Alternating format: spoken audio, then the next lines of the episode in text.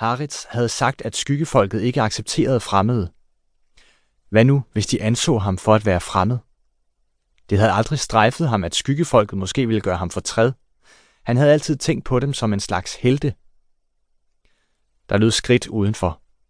Han rettede ryggen. Var det nu, han skulle have sin dom?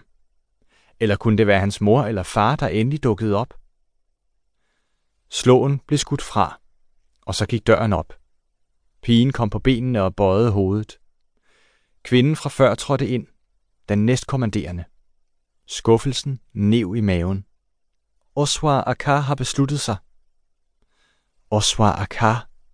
Det måtte være deres leder, den gamle mand med det cirkelformede ar i panden. Kvindens ansigt var som en maske af træ. Hun lignede ikke en, der overbragte en god nyhed. Jeg vil tale med min mor, pep han. Eller far. Nu begyndte både pigen og den næstkommanderende at brumme. Hvis Las ikke havde været bundet, havde han holdt sig for ørerne. Måske levede hans biologiske forældre slet ikke længere. 10 år er lang tid, og skyggefolket havde ikke avanceret teknologi og medicin til hjælp, hvis man blev syg.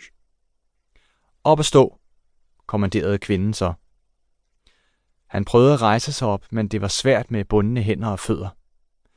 Den næstkommanderende tog fat i hans overarm og hæv ham op. Så trak hun en kniv. Lang og skinnende. Lasses skuldre røg helt op om ørerne. Husk at bøje hovedet, Lasse gjorde, som hun sagde. Når du taler med Oswa Akar. Hun lænede sig frem, og med en hurtig bevægelse skar hun snoren om hans ankler over. Klar.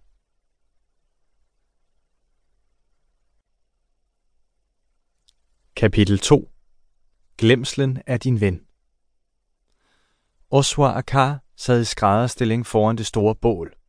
I bæltet havde han en lang kniv. Las gøs ved synet.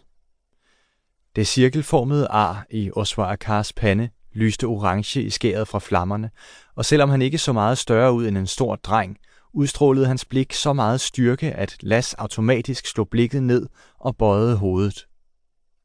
Kvinden havde slet ikke behøvet at instruere ham.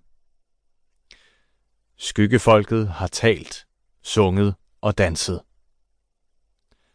Øh, nå, var det eneste, der kom ud af hans mund.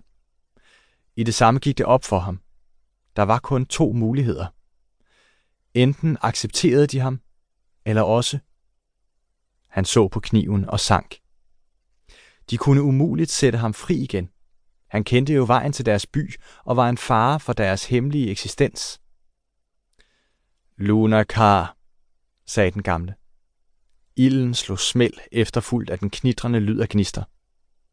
Ja, det var første gang, nogen havde kaldt ham ved det navn, og af en eller anden grund fik han en klump i halsen. Fortiden vender altid tilbage.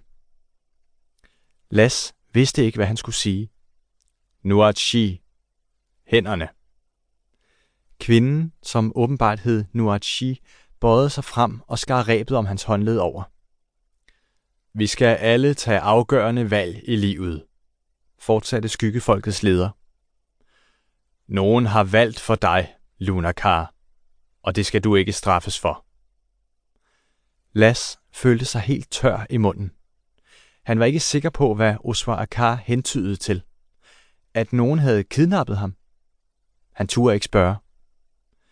Vi byder dig velkommen i vores by.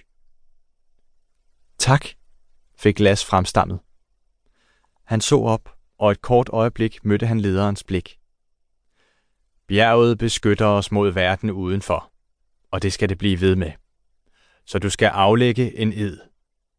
Og Akar lagde en hånd på hans hoved. Ja. Du skal love aldrig at røbe vores tilholdssted.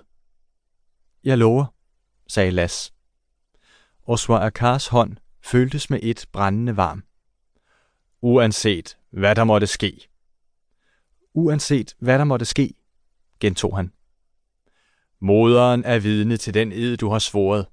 Hendes blik vil altid hvile på dig. Las vidste ikke, hvilken moder han talte om. Lasses egen? Oswar Akar fjernede hånden fra Lasses hoved, men han kunne stadig føle aftrykket